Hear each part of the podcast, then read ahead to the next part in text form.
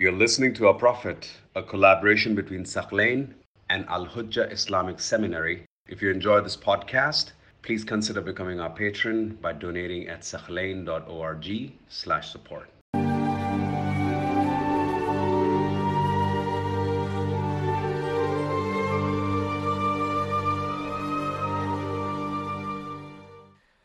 So in any case, the Prophet ﷺ, along with Abu Bakr, he goes towards the cave. They realize that their plot failed. So what do they do? They go and bring a qa'if. Qa'if is a person who's an expert in feet and footsteps. In the, ba- in the past, you had people like that. Just like today, you have palm experts. What do you call them? You know, those people who read your palm and they tell you all about you? Palm readers, right? You had foot readers back then. And basically, they brought an expert who would examine footsteps on the sand, and he could trace those footsteps and tell who the person is. So they brought someone and they told him, Look around the house of the Prophet, try to locate the Prophet's footsteps and see where he went. So he came and he was following the footsteps of the Prophet until he reaches a point. He tells them, Look, somebody else joined the Prophet.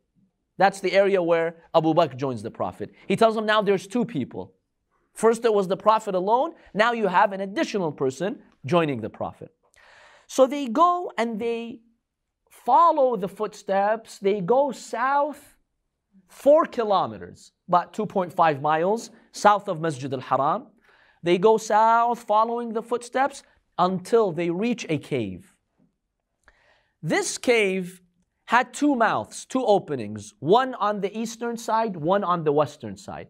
The footsteps led them to which side? The western side. The western mouth opening of the cave. Now, once they reach the mouth of the cave, they found something unusual. The footsteps clearly lead into the cave. I mean, they just stop at the opening of the cave, meaning the person who was treading this path yesterday definitely went in there, but they see three unusual things or signs at the mouth of the cave. First of all, there were a lot of tree branches covering the mouth of the cave. So you have to kind of, you know, um, move them around in order to get in. That's number one. Number two, they saw a wild pigeon. It had nested on the branches of that tree, which was at the mouth of the cave, and the pigeon was sitting there on its egg. Now, with a wild pigeon like that, if you try to move the branches and get in, first of all, you would have probably dislocated the nest, the egg would have fallen out, and the wild pigeon would have left. So, for the wild pigeon to be there in that state, it indicated to them that for many, many weeks or days, this place has been deserted and no one entered the cave. That was the second sign.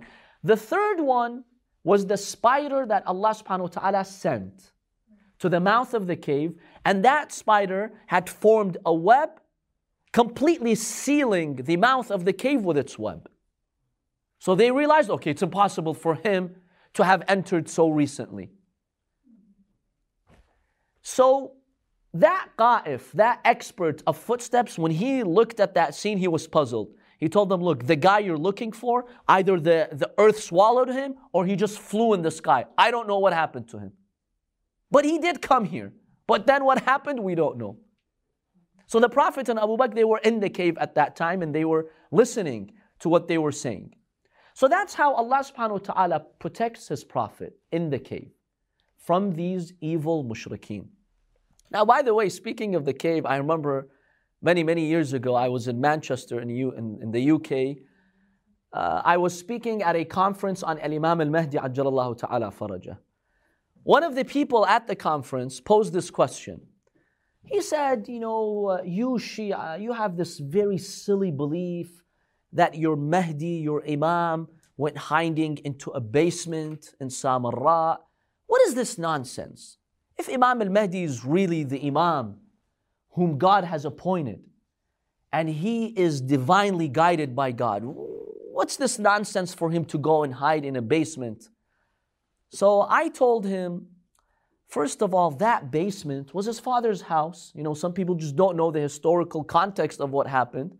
Bani al-Abbas had guards intruding into the house of Al Imam al-Askari to search for a potential heir to Al-Imam al-Askari. They had heard something maybe has a boy or a child, so they were searching. Now imagine if the authorities are in your father's house, your own house, right? And they're searching and you could go into a basement or somewhere to hide. Is that unnatural? That's his father's house, for God's sake. What's so unusual about that? That's the first point. Then I told him, look, the same God who protected his messenger in a cave from the unbelievers can protect his representative in a basement. What's the difference?